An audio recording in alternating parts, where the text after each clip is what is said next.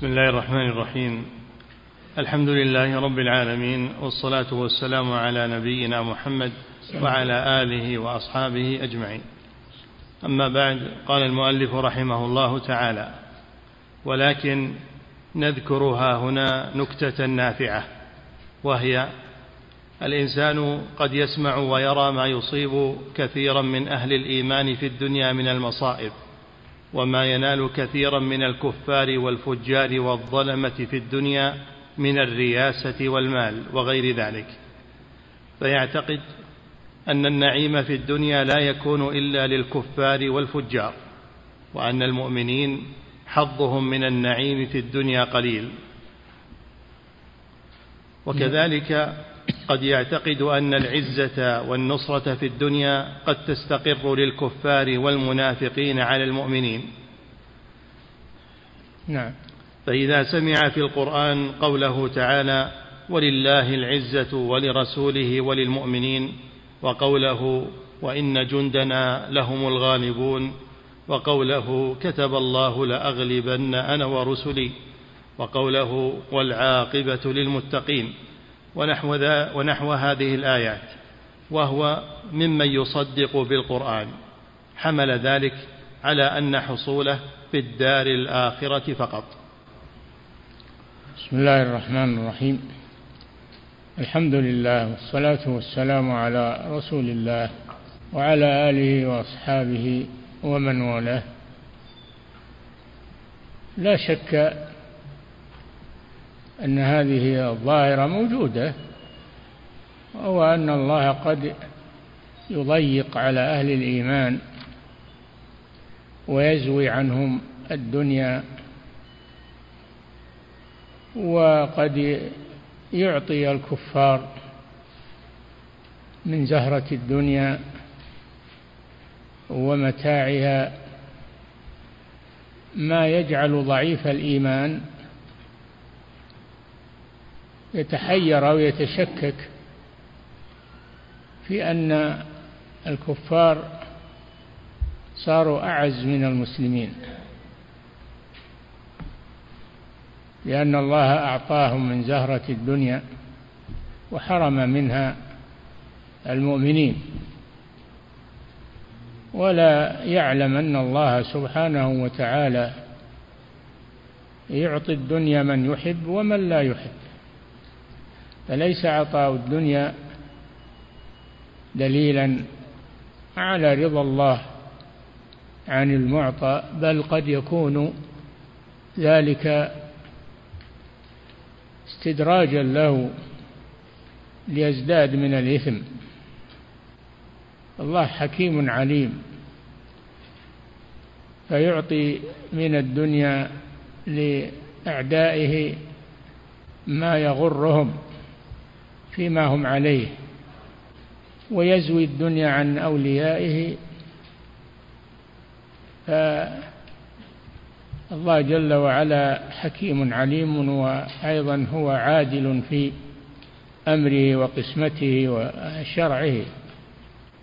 وفي الأثر أو الحديث في الأثر أو الحديث لو كانت الدنيا تساوي عند الله جناح بعوضة ما سقى منها كافرا شربة من ماء.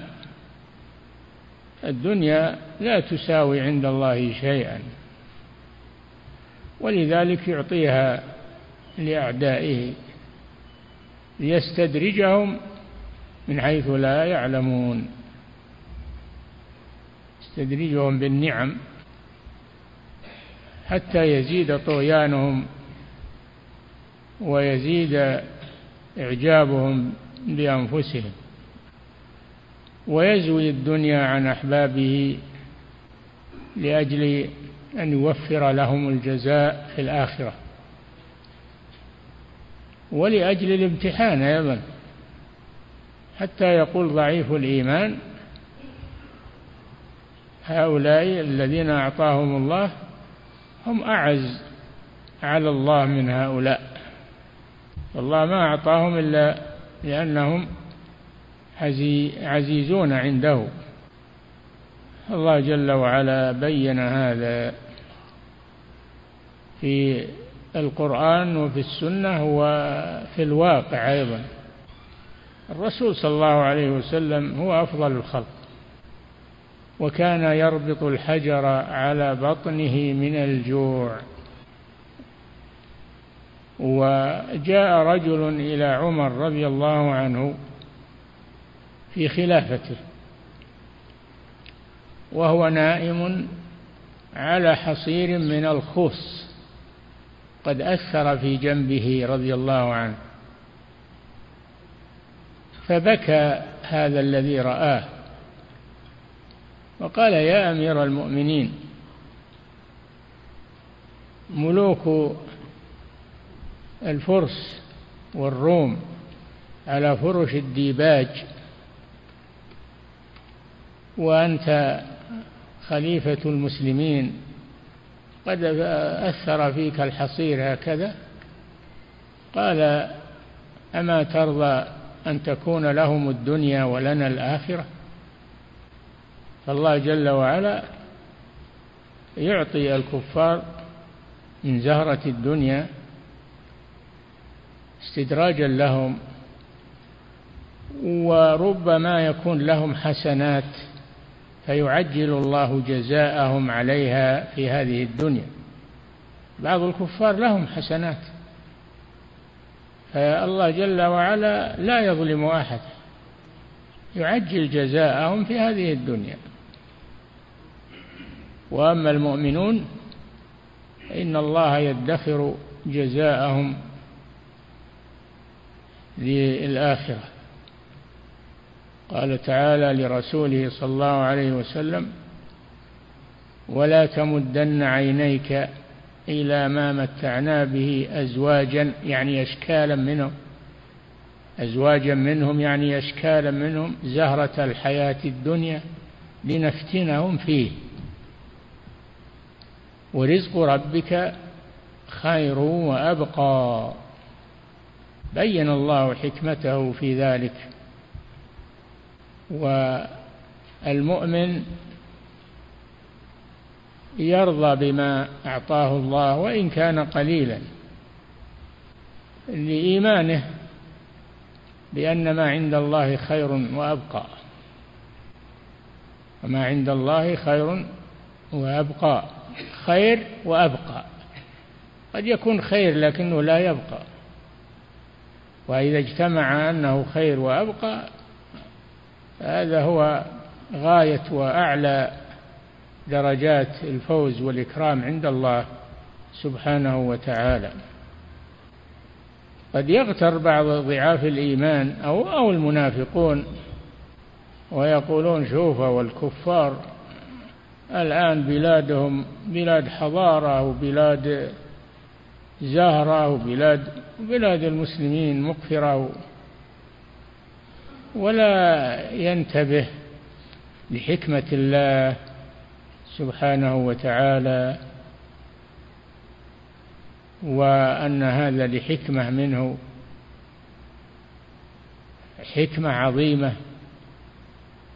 فالمؤمن يزوي عنه عنه الله الدنيا ليدخر ثوابه في الآخرة ولئلا تغره الدنيا لو بسطت عليه.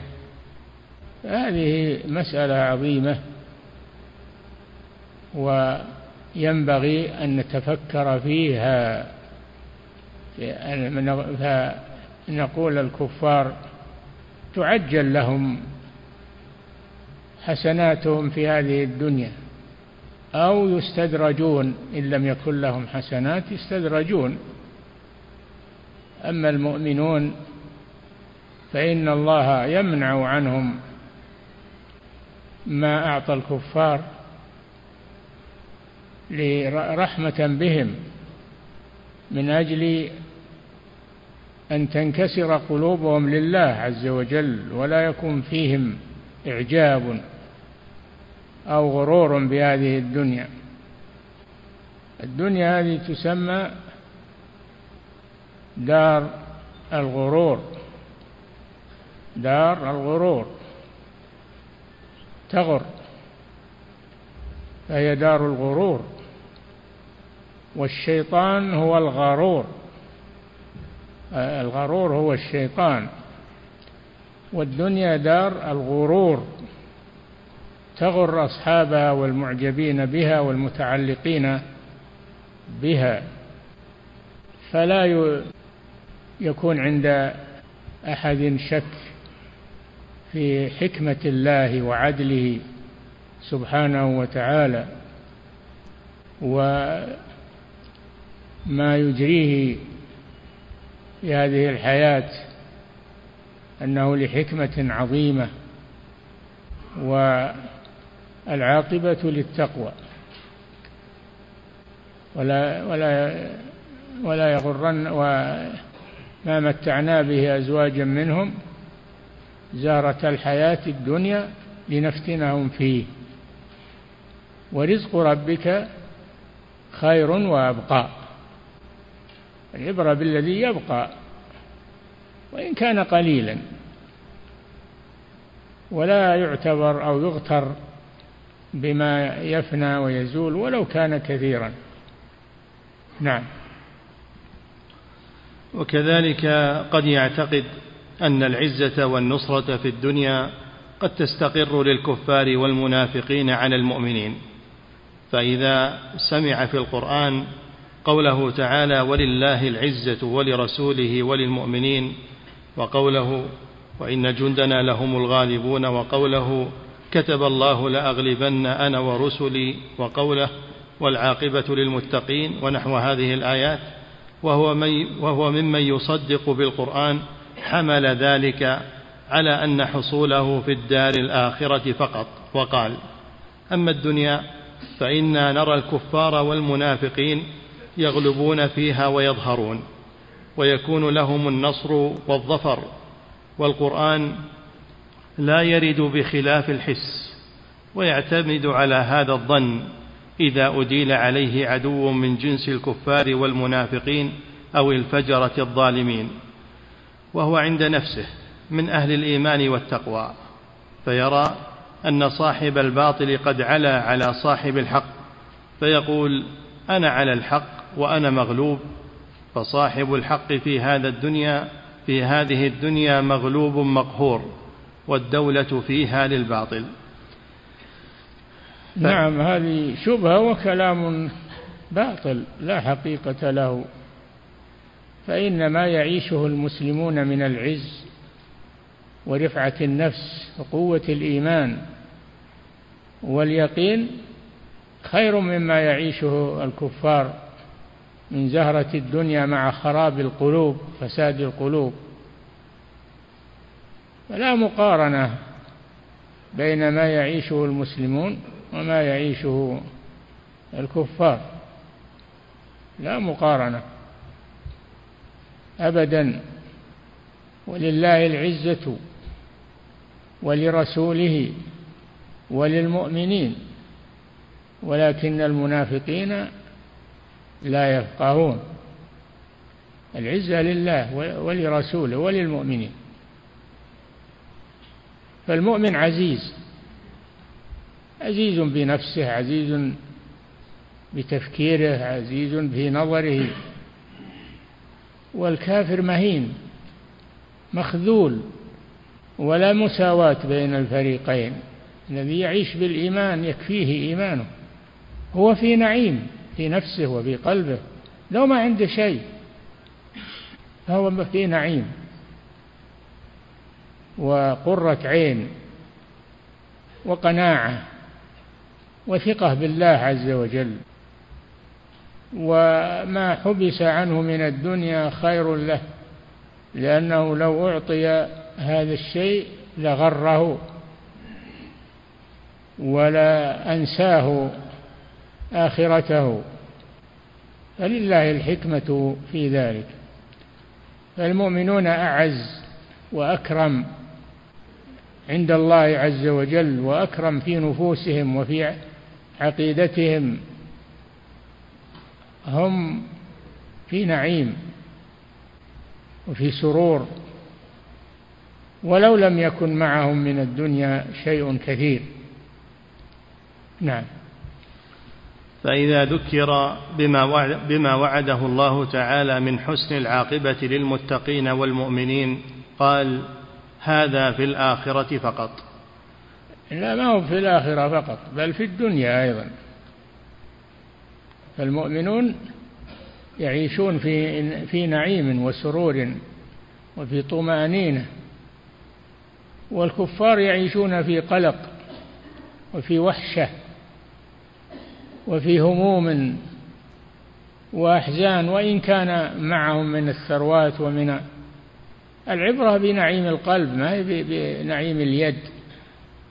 العبرة بنعيم القلب وسرور القلب.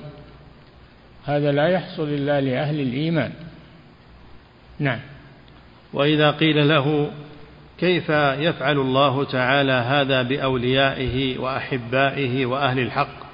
فإن كان ممن لا يعلل أفعال الله تعالى بالحكم والمصالح قال يفعل الله في ملكه ما يشاء ويحكم ما يريد لا يسأل عما يفعل وهم يسألون. نعم هناك هناك المعتزلة والماتريدية و ومن سار على دربهم ينكرون الحكمة يقولون الله لا يفعل لحكمة وإنما يفعل لمشيئة فقط. إنما يفعل لمشيئة لا لحكمة. وهذا كلام باطل. الله حكيم سبحانه وتعالى. له الحكمة فيما يفعل وفيما يدبر وإن خفيت علينا. لكن نعتقد ونجزم ونؤمن أن الله لا يفعل إلا لحكمة. وإن نفوا هم الحكمة عن أفعال الله عز وجل فقد نفوا صفة من صفاته العظيمة. نعم. وإن كان ممن يعلل الأفعال قال فعل بهم هذا ليعرضهم بالصبر عليه لثواب الآخرة وعلو الدرجات وتوفية الأجر بغير حساب. ولكل أحد مع نفسه في هذا المقام مباحثات وإيرادات وإشكالات وأجوبة بحسب حاصله وبضاعته من المعرفة بالله تعالى وأسمائه وصفاته وحكمته والجهل بذلك. فالقلوب تغلي بما فيها كالقدور إذا استجمعت غليانا. فلقد بلغنا وشاهدنا من كثير من هؤلاء من التظلم للرب تعالى واتهامه ما لا يصدر إلا من عدو. فكان الجهم يخرج بأصحابه فيقفهم على الجذم وأهل البلاء ويقول انظروا أرحم الراحمين يفعل مثل هذا. على الجذم يعني المصابين بالجذام وهو مرض تتساقط منه الأعضاء والعياذ بالله. يقول انظروا فعل الله بهؤلاء مع أنهم مؤمنون وهم أحبابه يريد بذلك الاعتراض على الله سبحانه وتعالى. نعم. فكان الجهم يخرج بأصحابه فيقفهم على الجذمى وأهل البلاء ويقول انظروا أرحم الراحمين يفعل مثل هذا إنكارا لرحمته كما أنكر حكمته. فليس الله الجهم بن صفوان إمام الجهمية إمام الجهمية وهو أخذ التجهم أخذه عن شيخه عن شيخه من أهل الضلال أخذه عن الجعد بن درهم. جعد بن درهم هو أخذه أيضا عن طالوت. اليهودي. هذه سلسلة روايتهم وأفكارهم.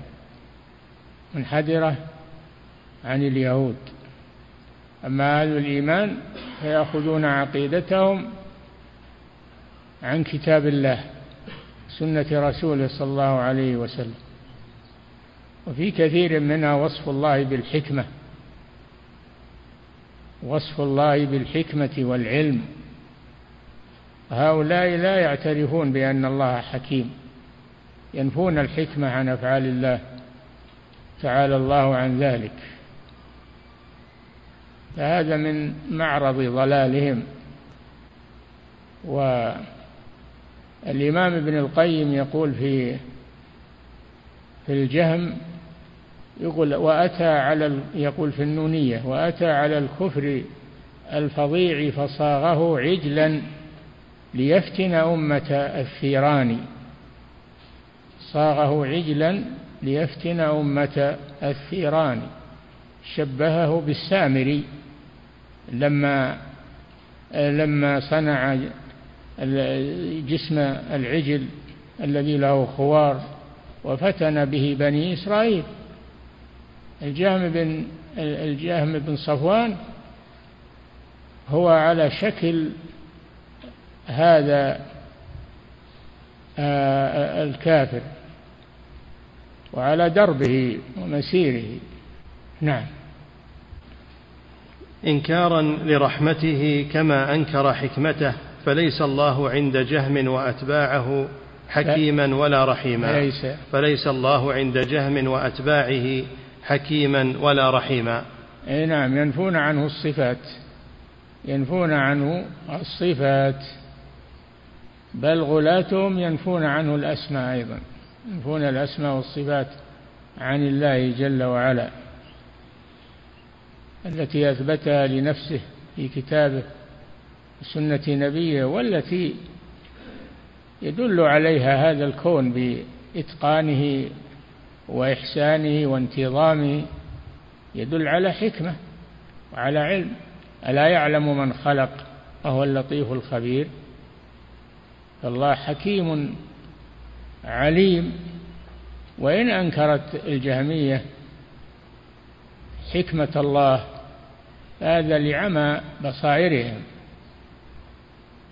هل هذا الكون المتناسق البديع الصنع الذي لا يختلف على طول الأزمان عن نظامه هل خلقه غير حكيم وغير عليم؟ تعالى الله عن ذلك. نعم. وقال آخر من كبار القوم ما على الخلق أضر من الخالق. أه؟ وقال آخر من كبار القوم ما على الخلق القوم يعني الجهمية. نعم. وقال آخر من كبار القوم ما على الخلق أضر من الخالق. اي نعم. ما على الخلق أضر من الخالق. تعالى الله عما يقولون. فيصفون أفعال الله بالضرر على الناس. ولا يصفونها بالكمال والحكمة والعلم. يصفونها بالضرر والعياذ بالله. لعمى بصائرهم وفساد عقيدتهم. نعم. وكان بعضهم نعم يتم... وقد يكونون متمكنين من الفقه ومتمكنين من العلوم الأخرى ومن اللغة ولكن العقيدة الأساس هو العقيدة.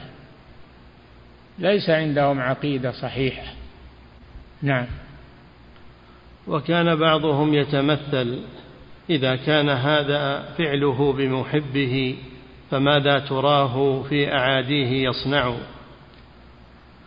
أي نعم إذا كان هذا فعله بمحبه. إذا كان هذا فعله أي فعل الله بمحبه وهو المؤمن. نعم. فماذا تراه في أعاديه يصنع؟ فماذا تراه أي تظنه بأعاديه يصنع؟ عنده عندهم أنه يعطيهم ويمكنهم وأنهم أعز من المسلمين وأمكن من المسلمين ونحو من الكلام الفاسد لأنهم ليس عندهم علم بأسماء الله وصفاته وحكمته. ليس هذا نتاج عقيدتهم هذا نتاج عقيدتهم الفاسدة. إذا ساء فعل المرء ساءت ظنونه وصدق ما يعتاده من توهم هذه هذه نتاج عقيدتهم الفاسدة والعياذ بالله. نعم.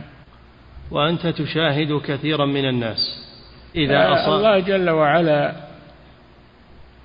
الله جل وعلا ماذا أعطى المؤمنين من عهد الرسول صلى الله عليه وسلم إلى وقتنا هذا؟ ماذا أعطاهم من النعم والتمكين والنصر على الأعداء؟ أعطاهم الشيء الكثير. والكفار وإن انتصروا في بعض الأمور فهم مهزومون مخذولون في كثير من الأمور. إذا انتصروا في ناحية أو ظهروا في ناحية فإنهم مخذولون في نواح كثيرة. لمن يتبصر ويعتبر وأعظم ذلك الإيمان. ليس عندهم إيمان ففقدوا أعز شيء في هذه الحياة وهو الإيمان بالله عز وجل وبأسمائه وصفاته. هذا نتاج العقائد الفاسدة. نعم. وأنت تشاهد كثيرا من الناس إذا أصابه نوع من البلاء يقول ترى ما كان ذنبي حتى فعلت بي هذا. ما كان ذي ما كان ذنبي يعاتب ربه عز وجل. آه لك ذنوب كثيرة. لو فكرت بعيوبك وذنوبك لعرفت لكنه لا يفكر بذنوبه وعيوبه ونقصه. لا يفكر في هذا. فهو يتمنى على الله الأماني ولا ينظر في أفعاله واعتقاده وتصرفاته ما ينظر إلى هذا. بعض السلف يقول إذا عصيت الله عرفت ذلك في زوجتي ودابتي. إذا عصيت الله عرفت أثر ذلك على زوجته ودابته. يظهر عليها شيء من آه، من عدم الانقياد له. وعدم الخضوع له لأن الله سلطها عليه. نعم. وقال لي غير واحد إذا تبت إليه وأنبت وعملت صالحا ضيق علي رزقي ونكد علي معيشتي. وإذا راجعت معصيته وأعطيت نفسي مرادها جاءني الرزق والعون أو نحو هذا. فقلت لبعضهم هذا امتحان منه ليرى صدقك وصبرك وهل أنت صادق في مجيئك إليه وإقبالك عليه فتصبر على بلائه فتكون لك العاقبة أم أنت كاذب فترجع على عقبك؟ نعم هكذا جواب الجواب السديد لمثل هذا. أعده.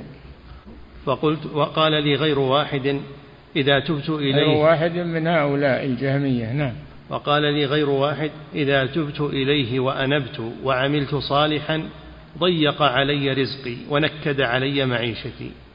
وإذا راجعت معصيته وأعطيت نفسي مرادها جاءني الرزق والعون أو نحو هذا.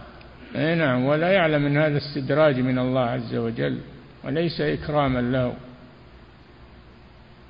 الله جل وعلا إذا أحب عبده ابتلاه. إن الله إذا أحب قوما ابتلاهم فمن رضي فله الرضا ومن سخط فعليه السخط. قال تعالى بسم الله الرحمن الرحيم. ألف لام ميم. أحسب الناس أن يتركوا أن يقولوا آمنا وهم لا يفتنون. ولقد فتنا الذين من قبلهم. فلا يعلمن الله الذين صدقوا ولا يعلمن الكاذبين. ومن الناس يقول جل وعلا أيضا ومن الناس من يقول آمنا بالله فإذا أوذي في الله جعل فتنة الناس كعذاب الله. هؤلاء لهم أقوال ولهم تصرفات مع ما يجريه الله عليهم وعلى غيرهم لأنهم على غير عقيدة سليمة وعلى غير منهج صحيح. نعم. فقلت لبعضهم هذا امتحان منه. وأحد السلف يقول لو الله قطع أعضائي وقطع آه، كذا وكذا من جسمي وأبقى لي لساني أذكر الله به لكان ذلك أكبر نعمة. أبقى له اللسان يذكر الله به. هذه نعمة عظيمة. نعم. فقلت لبعضهم هذا امتحان منه ليرى صدقك وصبرك وهل أنت صادق في مجيئك إليه وإقبالك عليه؟ فتصبر على بلائه فتكون لك العاقبة أم أنت كاذب فترجع على عقبك؟ نعم. ومن الناس من يعبد الله على حرف يعني على طرف. فإن أصابه خير اطمأن به وإن أصابته فتنة انقلب على وجهه خسر الدنيا والآخرة. ذلك هو الخسران المبين. فضعف الإيمان يأتي بالعظائم. النفاق يأتي بالشرور. وصدق الإيمان هو الذي يثبت الله به عبده. مهما أصابه من المضايقات ومن الامتحانات فإنه يصبر ويعلم أن ذلك في صالحه. أن ذلك في صالحه عند الله سبحانه. وأيضا يحاسب نفسه. يتوب إلى الله عز وجل ويصحح عمله ومسيرته إلى الله جل وعلا. نعم. وهذه الأقوال والظنون الكاذبة الحائدة عن الصواب مبنية على مقدمتين. إحداهما حسن ظن العبد بنفسه ودينه واعتقاده أنه قائم بما يجب عليه وتارك ما نهي عنه واعتقاده في خصمه وعدوه خلاف ذلك وأنه تارك للمأمور مرتكب للمحظور وأنه نفسه أولى بالله ورسوله ودينه منه. نعم. والمقدمة الثانية بعض الناس ينظر إلى ما يجري على الناس فيحكم على ظاهر ذلك. فيقول لولا أن الله رضي عن فلان ما أعطاه هذه النعمة ولولا أن الله ساخط على فلان ما عذبه وعاقبه بهذه الأمراض وهذه الأشياء. وهذا من عمل بصيرة في أفعال الله وحكمته سبحانه وتعالى. ويظن أن هذه الدنيا أنها هي مظهر العز أو مظهر الإهانة. ولا يعلم أن هذه الدنيا دار ابتلاء وامتحان. يبتلي عباده المؤمنين يبتليهم بالمصائب ليمحصهم وليمحص الله الذين آمنوا ويمحق الكافرين. فما يصيب المؤمن من المكاره تمحيص وما يصيب الكافر من المكاره يمحقه محق له. فالله جل وعلا حكيم في أفعاله وفي خلقه وأمره. يجب الإيمان بذلك والرضا عن الله سبحانه وتعالى ويجب على العبد أن يحاسب نفسه أيضا يصحح عمله. ما أصابه من مصيبة إلا بسبب ذنب. هو غافل عنه أو قد نسيه فلا بد أن يراجع عمله ويصحح سيره إلى الله سبحانه وتعالى.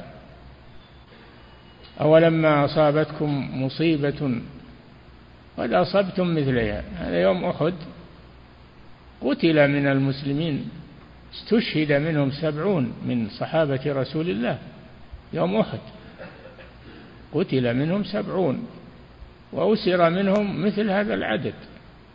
أولما أصابتكم مصيبة يعني في أحد قد أصبتم مثليها يعني في بدر.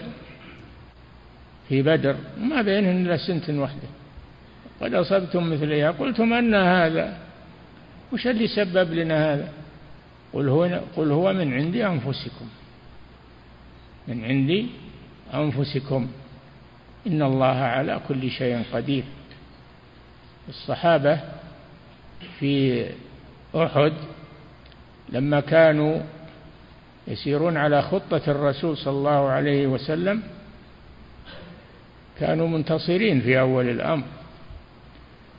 والرسول صلى الله عليه وسلم قد رتب المسلمين لقتال الكفار في أحد وجعل على الجبل الذي خلفهم جعل عليه جماعة من الرماة يذودون عن المسلمين من خلفهم.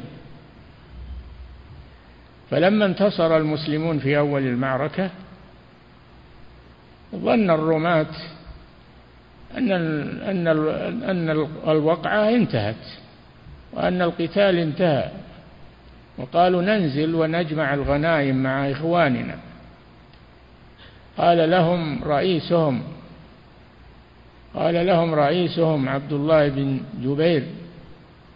الرسول صلى الله عليه وسلم قال لنا لا تتركوا الجبل سواء انتصرنا أو هزمنا. فلما عصوه وأخلوا الجبل دار خالد بن الوليد وكان على الشرك في ذاك في هذه المعركة دار من خلف الجبل لأنه قائد محنك رأى الفرصة قد سنحت في هذا الجبل فانقضوا على المسلمين من خلفهم. فأصبح المسلمون في كماشة بين هؤلاء وهؤلاء من عدوهم. دارت المعركة من جديد وحصل على المسلمين ما حصل. حصل على المسلمين ما حصل من المصيبة في أحد. أولما أصابتكم مصيبة؟ قد أصبتم مثليها. قلتم أن هذا قل هو من عند أنفسكم. إن الله على كل شيء قدير. فلو أن الرماة ثبتوا كما قال لهم قائدهم ثبتوا على الجبل لا استمر المسلمون يقتلون فيهم حتى يفنوهم. ولكن خالفوا أمر الرسول صلى الله عليه وسلم فحصل عليهم ما حصل. والعقوبة إذا نزلت تعم تقوا فتنة لا تصيبن الذين ظلموا منكم خاصة. واعلموا أن الله شديد العقاب. نعم. والمقدمة الثانية اعتقاده أن الله سبحانه وتعالى قد لا يؤيد صاحب الدين الحق وينصره وقد لا يجعل له العاقبة في الدنيا بوجه من الوجوه بل يعيش عمره مظلوما مقهورا مستضاما مع قيامه بما أمر به ظاهرا وباطنا وانتهائه عما نهي عنه باطنا وظاهرا. فهو عند نفسه قائم بشرائع الإسلام وحقائق الإيمان وهو تحت قهر أهل الظلم والفجور والعدوان. وهذا من سوء الظن بالله عز وجل. سوء الظن بالله عز وجل جريمة كبيرة. وذلكم ظنكم الذي ظننتم بربكم أرداكم فأصبحتم من الخاسرين. فظن السوء بالله عز وجل أشد من المعاصي العملية. سوء الظن بالله. بل ظننتم أن لن ينقلب الرسول والمؤمنون إلى أهليهم أبدا. وزين ذلك في قلوبكم. وظننتم ظن السوء وكنتم قوما بورا هالكين بهذا. المسلم يحسن الظن بالله مهما أصابه. ومهما أصاب المسلمين يحسن الظن بالله وأن الله ما فعل هذا بالمسلمين إلا لحكمة ليطهرهم وليمحصهم ولينتبهوا أيضا فيصححوا واقعهم وما هم عليه. المصائب فيها فوائد للمسلمين. نعم. فهو عند نفسه قائم بشرائع الإسلام وحقائق الإيمان وهو تحت قهر أهل الظلم والفجور والعدوان. فلا إله إلا الله. كم فسد بهذا الاغترار من عابد جاهل ومتدين لا بصيرة له ومنتسب إلى العلم لا معرفة له بحقائق الدين. نعم. هذا كله بسبب ضعف الإيمان وبسبب الجهل. بدين الله عز وجل وسوء الظن بالله عز وجل. وإلا فالمسلم لا ييأس. مهما أصابه وأصاب المسلمين فإنه لا ييأس من روح الله. قال جل وعلا إنه لا ييأس من روح الله إلا القوم الكافرون. فيحسن الظن بالله عز وجل ويصبر ويثبت وتكون العاقبة للمسلمين. الكفار وإن نالوا شيئا في أول الأمر فإن هذا يزول وهذا أجراه الله لحكمة عظيمة في تمحيص المسلمين تخليصهم وتربيتهم ومحاسبتهم لأنفسهم. نعم. فإنه من المعلوم أن العبد وإن آمن بالآخرة فإنه طالب في الدنيا لما لا بد له منه من جلب النفع ودفع الضرر بما يعتقد أنه مستحب أو واجب أو مباح. فإن, فإن فإنه من المعلوم أن العبد وإن آمن بالآخرة فإنه طالب في الدنيا لما لا بد له منه من جلب النفع ودفع الضرر. فإنه فإنه طالب في الدنيا. طالب. طالب. أي نعم. فإنه طالب في الدنيا لما لا بد له منه من جلب النفع ودفع الضرر بما يعتقد أنه مستحب أو واجب أو مباح. فإذا اعتقد أن الدين الحق واتباع الهدى والاستقامة على التوحيد ومتابعة السنة ينافي ذلك وأنه يعادي جميع أهل الأرض ويتعرض لما لا يقدر عليه من البلاء وفوات وفوات حظوظه ومنافعه العاجلة لزم من ذلك إعراضه عن الرغبة في كمال دينه وتجرده لله ورسوله فيعرض قلبه عن حال السابقين المقربين بل قد يعرض عن حال المقتصدين أصحاب اليمين بل قد يدخل مع الظالمين بل مع المنافقين. هل المسلمون حصلوا على هذا النصر وهذه العاقبة الحميدة إلا بالصبر وعدم الياس من رحمة الله عز وجل؟ وإن أصابهم ما أصابهم فهم لا ييأسون من رحمة الله ولا يسيئون الظن بالله عز وجل بل يصبرون ويصابرون حتى تكون النتيجة لهم في العاقبة. فإن العاقبة للمتقين كما قال الله جل وعلا والعاقبة للمتقين. نعم. بل قد يدخل مع الظالمين بل مع المنافقين وإن لم يكن هذا في أصل الدين كان في كثير من فروعه وأعماله. لما, لما حاصرت الأحزاب المدينة جاءت غزاة العرب من كل جهة وحاصروا المدينة في غزوة الأحزاب. ماذا قال المؤمنون وماذا قال المنافقون؟ ولما رأى المؤمنون الأحزاب قالوا هذا ما وعدنا الله ورسوله وصدق الله ورسوله وما زادهم إلا إيمانا وتسليما. والمنافقون قالوا ما وعدنا الله ورسوله إلا غرورا. ثم ماذا كانت العاقبة؟ كانت العاقبة أن الله أرسل ريحا على المشركين. أرسل ريحا في الليل على المشركين حصبتهم وقلعت خيامهم وأطفأت نيرانهم. وأصابهم الرعب والفزع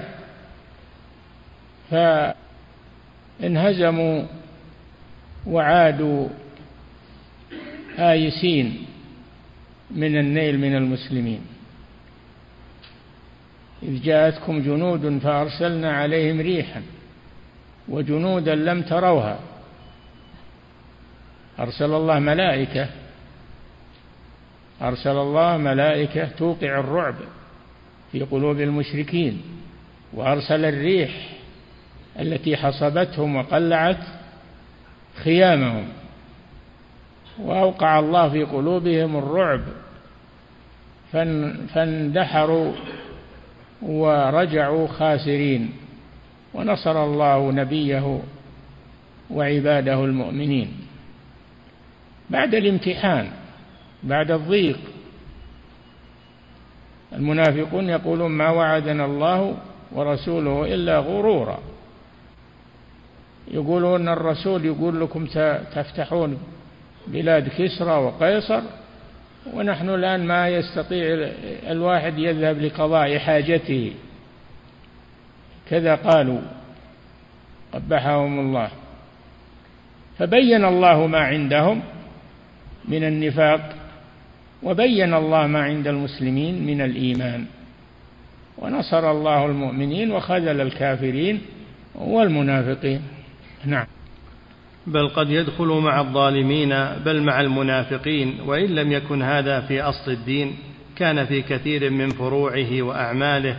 كما قال النبي صلى الله عليه وسلم بادروا بالأعمال فتنا كقطع الليل المظلم. يصبح الرجل مؤمنا ويمسي كافرا ويمسي مؤمنا ويصبح كافرا يبيع دينه بعرض من الدنيا. نعم الفتن إذا جاءت تزلزل ضعاف الإيمان ينتكسون عن دينهم يظنون أن النصر مع مع الكفار فينضمون إلى الكفار. ويكونون كالمستجير من الرمضاء بالنار والعياذ بالله. فأما المؤمنون فما يزيدهم ما يصيبهم إلا قوة إيمان ومراجعة لأنفسهم ونظرا في عدتهم واستعدادهم ثم يكرون على الكفار فينصرهم الله عز وجل. ينصرهم الله عز وجل. نعم. كما قال النبي صلى الله عليه وسلم بادروا بالأعمال فتنا كقطع الليل المظلم. يعني بادروا قبل أن تأتيكم هذه الفتن التي هي كقطع الليل المظلم. نعم. يصبح الرجل مؤمنا ويمسي كافرا ويمسي مؤمنا ويصبح كافرا يبيع دينه بعرض من الدنيا.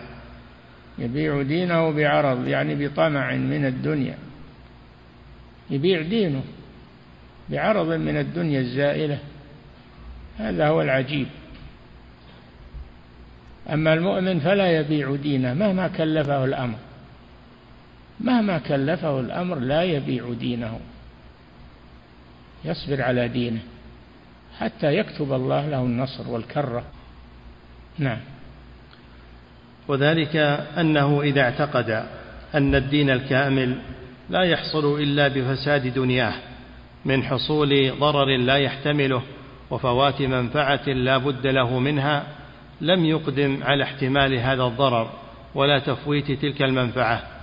فسبحان الله كم صدت هذه الفتنة الكثير من الخلق بل أكثرهم عن القيام بحقيقة الدين. وأصلها ناشئ من جهلين كبيرين جهل بحقيقة الدين وجهل بحقيقة النعيم الذي هو غاية مطلوب النفوس وكمالها وبه ابتهاجها والتذاذها فيتولد من بين هذين الجهلين إعراضه عن القيام بحقيقة الدين وعن طلب حقيقة النعيم. نعم المؤمن يبتلى بلا شك. يبتلى. أشد, أشد الناس بلاء الأنبياء. ثم الأمثل فالأمثل. الأنبياء يبتلون عليهم الصلاة والسلام. ومن أممهم كذلك. من يبتلى الأمثل فالأمثل. الأقوى إيمانا فالأقوى. ولكنهم يصبرون ويثبتون. ويوقنون بنصر الله عز وجل ويصححون أوضاعهم ويقوون أسبابهم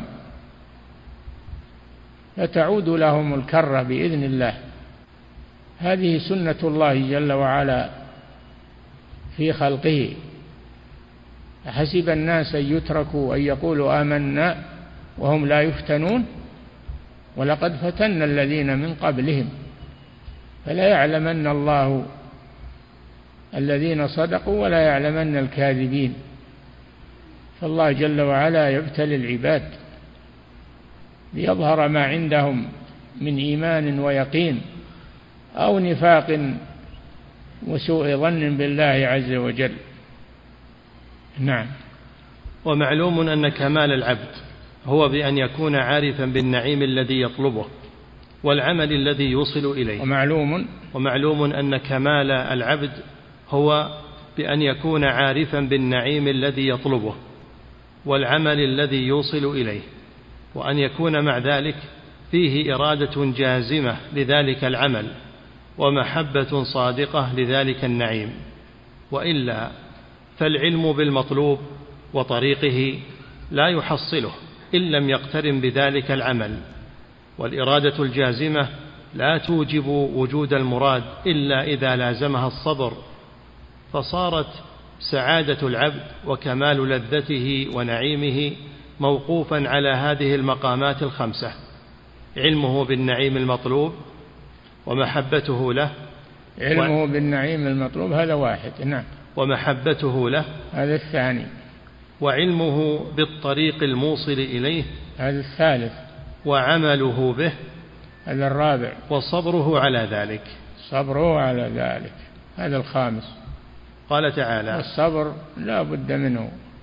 اللي ما يصبر ما يثبت على دينه. لا بد من الصبر على ما أصابك. فاصبر على ما أصابك. كما قال لقمان لابنه وهو يعظه يا بني لا تشرك بالله. إن الشرك لظلم عظيم. ووصينا الإنسان بوالديه حملته أمه وهنا على وهن وفي وفصاله في عامين يعني رضاعه. أن اشكر لي ولوالديك إلي المصير لأن حق الوالدين يأتي بعد حق الله. وإن جاهداك على أن تشرك بي الوالدان إذا كان كافرين ويريدان من ولدهما أن يكفر ويترك دينه يترك الإيمان فالولد لا يطيعهما في ذلك. وإن جاهداك على أن تشرك بي ما ليس لك به علم فلا تطعهما. لكن انتهى الموضوع لا صاحبهما في الدنيا معروفة. أحسن إليهما وإن كان كافرين على معروفهما الذي أسدياه إليك في تربيتك في إطعامك وكسوتك وأنت لا تستطيع. صاحبهما في الدنيا معروفا. واتبع سبيل من أناب إلي لا تتبعهما. اتبع سبيل من أناب إلي من أهل الإيمان. نعم. وعلمه بالطريق الموصل إليه وعمله به وصبره على ذلك قال الله تعالى والعصر إن الإنسان لفي خسر إلا الذين آمنوا وعملوا الصالحات وتواصوا بالحق وتواصوا بالصبر. هذه السورة العظيمة الوجيزة هي تقريبا سطر نصف ذكر الله فيها أربعة أشياء. أولا أقسم بالعصر الذي هو الزمان لأن الزمان هو وقت العمل هو وقت العمل. الزمان مهم جدا الوقت مهم جدا فلا تضيعه. مثل ما يقول بعض الناس نقتل الوقت. يريدون أن يقضوا على هذا الوقت طويل. ما يعرفون أن الوقت هو مزرعتهم. وهو حصيلتهم من هذه الدنيا. إن الإنسان لفي خسر. إن الإنسان الإنسان مطلقة سواء الملوك أو الصعاليك أو الأغنياء أو الفقراء أو المؤمنون أو الكفار إن الإنسان لفي خسر خسارة إلا من اتصف بأربع صفات فهو ناج من هذه الخسارة. الذين آمنوا هذه واحدة. عملوا الصالحات هذه الثانية. تواصوا بالحق هذه الثالثة. وتواصوا بالصبر هذه الرابعة. أربع صفات. من ولهذا قال الإمام الشافعي رحمه الله لو ما أنزل الله حجة على خلق على خلقه حجة إلا هذه السورة لكفتهم. بعض العوام لما سمع كلام الشافعي قال سورة العصر تكفي عن القرآن كله. لا ما تكفي سورة العصر.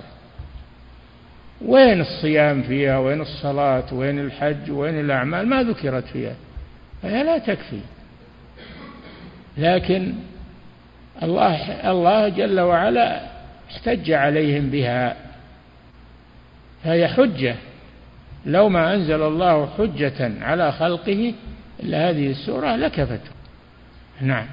ما قال لو ما أنزل الله شريعة على خلقه إلا هذه السورة لا. ما حجة. أما الشريعة فلها تفاصيل ولها آيات أخرى وسور أخرى. نعم. والقرآن يتفاضل. يتفاضل لمعناه. نعم. إلا الذين آمنوا وعملوا الصالحات وتواصوا بالحق وتواصوا بالصبر. والمقصود نعم لأن الذي يأمر بالمعروف وينهى عن المنكر هذا التواصي بالحق. يحتاج إلى صبر. بيلاقي من الناس تعب والعنت والمشقة والتهديدات لكن يصبر. يصبر على ذلك. نعم. والمقصود أن المقدمتين اللتين بنيت عليهما هذه الفتنة أصلهما الجهل بأمر الله ودينه وبوعده ووعيده. فإن العبد إذا اعتقد أنه قائم بالدين الحق فقد اعتقد أنه قد قام بفعل المأمور باطنا وظاهرا وترك المحظور باطنا وظاهرا وهذا من جهله بالدين الحق. إيه نعم الإنسان لا يزكي نفسه. بل يعتبر نفسه مقصرا. فيطلب المزيد من العلم والعمل. ولا يزكي نفسه على الله سبحانه وتعالى. نعم. وهذا من جهله بالدين الحق وما لله عليه وما هو المراد منه فهو جاهل بحق الله عليه جاهل بما معه من الدين قدرا ونوعا وصفة. وإذا اعتقد أن صاحب الحق لا ينصره الله تعالى في الدنيا والآخرة بل تكون العاقبة في الدنيا للكفار والمنافقين على المؤمنين وللفجار الظالمين على الأبرار المتقين فهذا من جهله بوعد الله تعالى ووعيده. أين هم الكفار الذين عارضوا الرسول صلى الله عليه وسلم وهددوا وأرغوا وأزبدوا؟ أين هم؟ الإسلام ثبت وبقي ولله الحمد. ما ضروه ولا ولا اوقفوا مده وامتداده. الإسلام امتد وانتصر وبقي وكيدهم ذهب أدراج الرياح تهديدهم ذهب. نعم.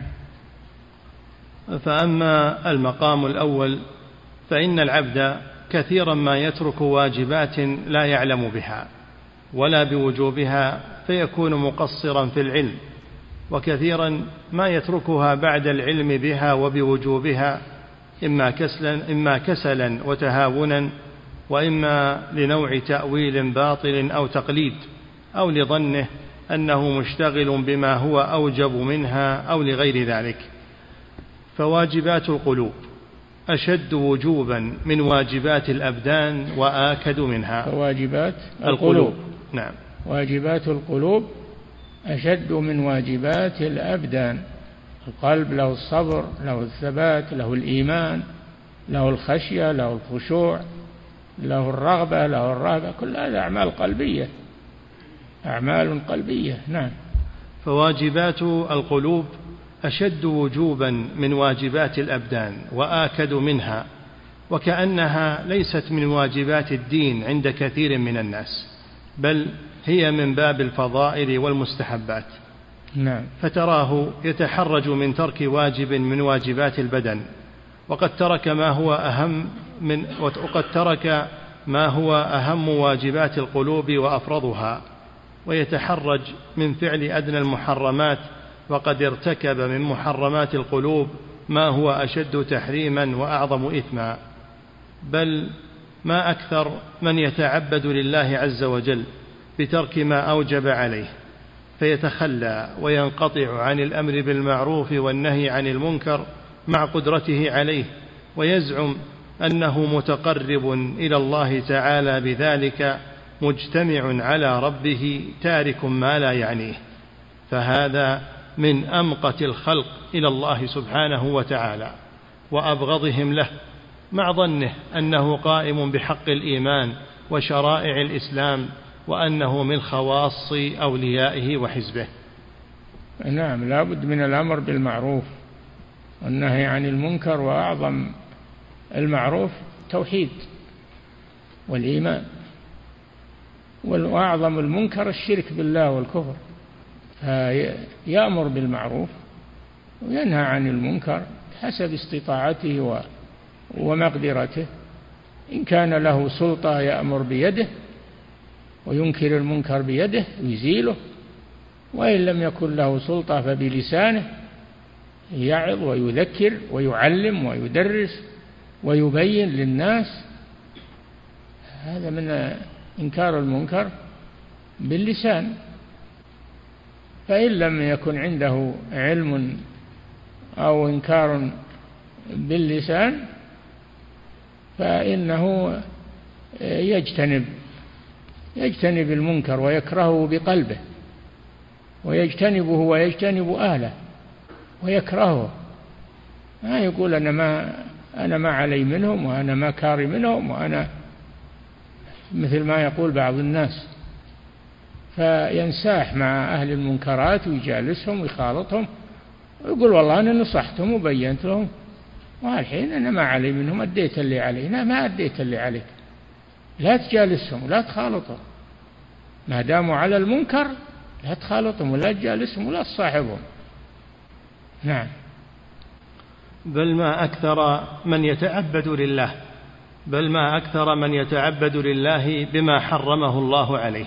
ويعتقد أنه طاعة وقربة وحاله في ذلك شر من حال من يعتقد ذلك معصية وإثما كأصحاب السماع الشعري الذين يتقربون به إلى الله تعالى ويظنون أنهم من أولياء الرحمن وهم في الحقيقة من أولياء الشيطان. السماع يعني الغنى السماع هو الغنى وهذا عند الصوفية عبادة يقربون به إلى الله.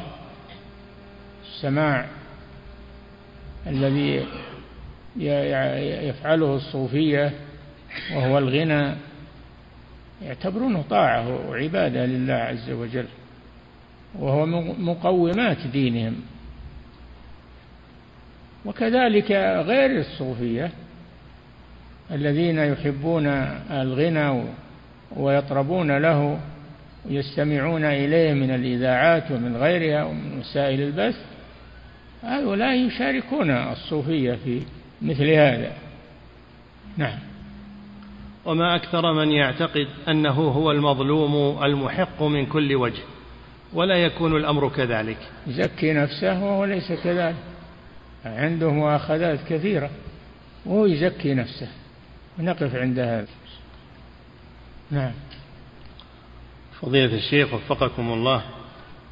هذا سائل يقول هل هذا حديث صحيح؟ وما معناه؟ وهو إن من عبادي من لا يصلحه إلا الفقر ومنهم من لا يصلحه إلا الغنى وهل هو داخل فيما مر معنا؟ نعم هذا الحديث وارد عن الرسول صلى الله عليه وسلم. حديث قدسي من كلام الله عز وجل إن من عبادي من لا يصلحه إلا الغنى ولو افقرته لأفسد ذلك عليه دينه. ومنهم بالعكس من لا يصلحه إلا الفقر ولو أغنيته لأفسد ذلك عليه دينه. وهذا واضح. نعم. فضيلة الشيخ وفقكم الله هذا سائل يقول كيف يستطيع الإنسان أن يحسن الظن بالله وبأعماله ثم بأعماله الصالحة؟ وهل هذا يتعارض مع إعجابه بنفسه؟ لا يحسن الظن بالله عز وجل أن الله غفور رحيم ولا يقنط من رحمة الله ولا يظن أن الله لا يغفر له. فلا يتوب إلى الله ويقول شلون أتوب؟ ما الله ما يغفر هذا الذنب. هذا من غرور الشيطان والعياذ بالله. الله غفور رحيم. قل يا عبادي الذين أسرفوا على أنفسهم لا تقنطوا من رحمة الله. إن الله يغفر الذنوب جميعا. إنه هو الغفور الرحيم. جميع الذنوب. مد يدك إلى الله جل وعلا. مد يديك. وقل أستغفر الله وأتوب إليه. اللهم اغفر لي. اللهم اغفر لي. اللهم اغفر لي. يمسحها الله وينهيها. الله غفور رحيم. سبحانه. نعم. فضيلة الشيخ وفقكم الله. هذا سائل يقول من ابتلي بسماع الأغاني؟ ما الطريق للتخلص من هذا الأمر وهذا السماع؟ الطريق أنه يعزم يعزم على تركها ولا يكون عنده تردد في تركها. هذه واحدة. ثانيا لا يصاحب من يستعمل الأغاني أو يستمع إليها يبتعد عن جلساء السوء يبتعد عنهم. ثالثا عليه بالقرآن تلاوة القرآن تغنيه عن كل شيء في هذه الدنيا. يتلو القرآن ويستمع لمن يقرأ القرآن بأصوات طيبة وأصوات حسنة وسيغنيه الله عن الأغاني وعن ما جرى مجراها. نعم. فضيلة الشيخ وفقكم الله هذا سائل يقول شخص بنى مسجدا وهو معجب بصوت أحد المؤذنين فيضع صوت هذا المؤذن كتسجيل عند كل أذان فهل فعله هذا صحيح؟ لا, وأم؟ لا ما هو صحيح ولا يصلح ولا يجوز أنه يترك على هذا العمل. يكفي أذان المؤذن بصوته الحي لا بصوت المسجل. الصوت الحي الأذان ما يكون بالتسجيل يكون الأذان بصوت حي. نعم. فضيلة الشيخ وفقكم الله هذا سائل يقول أجد في قلبي تعلقا ببعض الأشخاص لطيب التعامل بيننا وهذا يزيد هذا التعلق حتى إنني لا أتصور العيش بدون هذا الشخص أو دون هؤلاء الأشخاص. يقول هل هذا له تعلق بمسائل العشق وما علاج ذلك؟ أنت تقول أنك معجب به من ناحية أخلاقه وتعامله لا من ناحية جماله وبهائه لا. نعم لكن لا لا تسرف لا تسرف في الحب وفي الصداقة فليعتدل في هذا. نعم. فضيلة الشيخ وفقكم الله هذا هذه امرأة تسأل فتقول إنها قد عانت من مشاكل خاصة مع زوجها الأول حتى تسبب ذلك في الطلاق وهي تقول تريد الزواج مرة أخرى ولكن تخاف من المشاكل. ما نصيحتكم لهذه المرأة في هذا الأمر؟ تعزم وتتوكل على الله وتتزوج. ولا تتردد في الزواج من الرجل الصالح الذي يلائمها. نعم. فضيلة الشيخ وفقكم الله هذا سائل يقول رجل عليه سمات الخير ويدعو إلى الله عز وجل لكنه يكفر الإمام محمد بن عبد الوهاب رحمه الله كما يكفر الشيخ بن باز. سؤاله ما حكم هذا الفعل؟ وماذا تنصحنا حيال هذا الشخص؟ وهل يدخل ضمن هذا فعل الخوارج. هذا فعل الخوارج. هم الذين يكفرون العلماء ويكفرون المسلمين. هذا فعل الخوارج. والخوارج فرقة مارقة من الدين. يمرقون من الدين كما يمرق السهم من الرمية. نسأل الله العافية. نعم. فضيلة الشيخ وفقكم الله. هذا سائل يقول المصائب التي تصيب المسلمين هل هي خير كلها للمسلمين؟ هي فيها خير؟ على كل حال هي فيها خير للمسلمين لكن قد تكون عقوبة والعقوبة فيها خير للمسلم للمسلمين. نعم. فضيلة الشيخ وفقكم الله هذا سائل يقول هل الإسبال من كبائر الذنوب؟ وهل يدخل في الإسبال البنطلون والبشت وغير ذلك؟ الإسبال ما نزل عن الكعبين ما نزل عن الكعبين من الثوب والإزار والبشت. قال صلى الله عليه وسلم ما كان أسفل الكعبين فهو في النار من الثوب والإزار والبشت. وأما السراويل إذا كانت مرتبطة بالشراب ليس بينهما فاصل فلا بأس بذلك. نعم. فضيلة الشيخ وفقكم الله هذا سائل يقول ما حكم الخضاب بالسواد؟ لا يجوز لا يجوز تغيير الشيب بالسواد. قال صلى الله عليه وسلم غيروا هذا الشيب وجنبوه السواد. وفي الحديث الذي رواه أبو داود قال في قوم يأتون في آخر الزمان يخضبون بالسواد لا يدخلون الجنة ولا يجدون ريحها وهذا وعيد شديد لا يجوز الخضب بالسواد إنما يغير الشيب بغير السواد. بالحنة بالكتم بالزعفران. نعم. فضيلة الشيخ وفقكم الله وهذه امرأة تسأل فتقول إن زوجها مريض وقد حاول العلاج لكن بلا فائدة فهو لا يقوم بإعفافها وتخشى على نفسها من ارتكاب الفاحشة. سؤالها هل يجوز لها شرعا أن تطلب الخلع في هذه الحالة؟ هذه تراجع القاضي.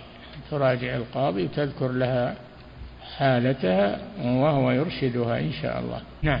فضيلة الشيخ وفقكم الله هذا سائل يقول في الجلسة بين السجدتين هل يجوز للمسلم أن يقول رب اغفر لي ولوالدي؟ يزيد ولوالدي؟ نعم. يزيد رب اغفر لي ولوالدي. الوالدان لهما حق عليك أن تدعو لهما مع دعائك. لنفسك وأن تتصدق عنهما وأن تستغفر لهما. نعم. فضيلة الشيخ وفقكم الله هذا سائل يقول ما كيفية العدل بين الأولاد في العطية الذكر والأنثى؟ هل يعطيهما على السواء؟ أما الإنفاق فينفق على كل واحد بقدر حاجته. هي بالنفقة على الكبير مثل النفقة على الصغير. هذا الإنفاق على قدر الحاجة. وأما الهبة والعطية غير الإنفاق هذه يجب العدل فيها. قال صلى الله عليه وسلم اتقوا الله واعدلوا بين أولادكم. لما جاءه رجل يريد أن يشهده على عطية أعطاها لبعض أولاده وقالت أمه حتى تشهد رسول الله صلى الله عليه وسلم فجاء إلى الرسول. فقال الرسول صلى الله عليه وسلم أكل ولدك أعطيت مثل هذا؟ قال لا. قال أشهد على هذا غيري فإني لا أشهد على جور. اتقوا الله واعدلوا بين أولادكم. وقال أتريد أن يكونوا في البر لك سواء؟ قال نعم. قال فلا إذن. فلا تعطي واحد وتحرم الآخرين. نعم.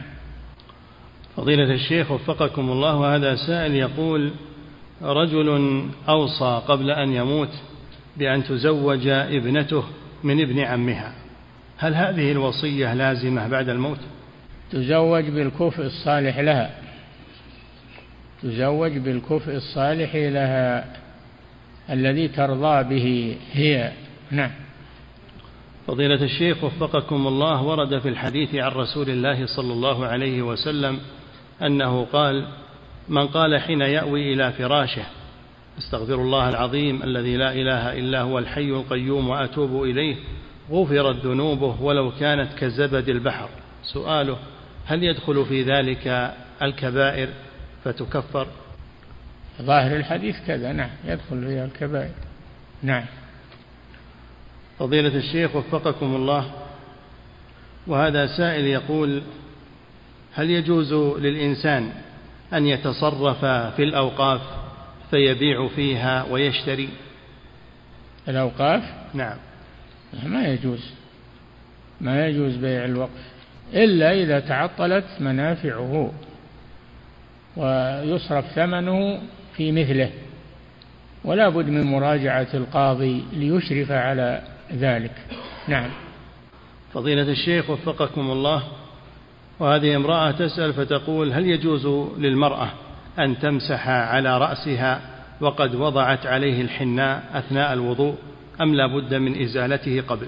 لا ما يضر الحناء ما يمنع الماء. الحناء ما يمنع الماء أنه ينزل على الشعر. فتمسح عليه ولو عليه حناء نعم. فضيلة الشيخ وفقكم الله هذا سائل يقول أنا بار بوالدي لكنه كثيرا ما يدعو علي. يقول هل علي من بأس في ذلك؟ إذا لم تكن مخطئا في حقه فلا يستجاب دعاؤه عليك. أما إذا كنت مخطئا في حقه فعليك بالتراجع عن الخطأ وإصلاح ما بينك وبينه. نعم. فضيلة الشيخ وفقكم الله هذا سائل يقول رجل ابتلي بالسحر منذ مدة طويلة حتى أقعده عن كثير من الفضائل وأوقعه في كثير من المساخط فثقلت عليه قراءة القرآن وقيام الليل. سؤاله ما توجيهكم في هذا الأمر؟ ما أنزل الله داء إلا أنزل له دواء. ومن ذلك السحر. فعليك بكثرة الدعاء وتلاوة القرآن وعليك أيضا بعلاج السحر بما يزيله عنك. بما يزيله عنك. نعم. فضيلة الشيخ وفقكم الله. هذا سائل يقول هل صحيح أن المسبل صلاته باطلة؟ المسبل؟ نعم. لا ما هي ما هي صلاته باطلة هو ورد في الحديث أن أن الرسول صلى الله عليه وسلم رأى رجلا آه، مسبلا فأمره أن يعيد الصلاة. آه، ولكن هذا لعله لخلل في الصلاة عند هذا الرجل. نعم. زائدا على الإسبال نعم. فضيلة الشيخ وفقكم الله وهذا السائل يسأل يقول بالنسبة للركبة هل هي داخلة في العورة؟ نعم. عورة المسلم من السرة إلى الركبة. السرة داخلة في العورة والركبة داخلة. في العورة هذا مما تدخل فيه الغاية في المغيى مثل وامسحوا مثل غسل الأيدي غسل الأيدي إلى المرافق. المرفق داخل. ومثل غسل الرجل إلى الكعبين يعني مع الكعبين فإلى بمعنى بمعنى مع مع الكعبين. نعم. انتهى. الله تعالى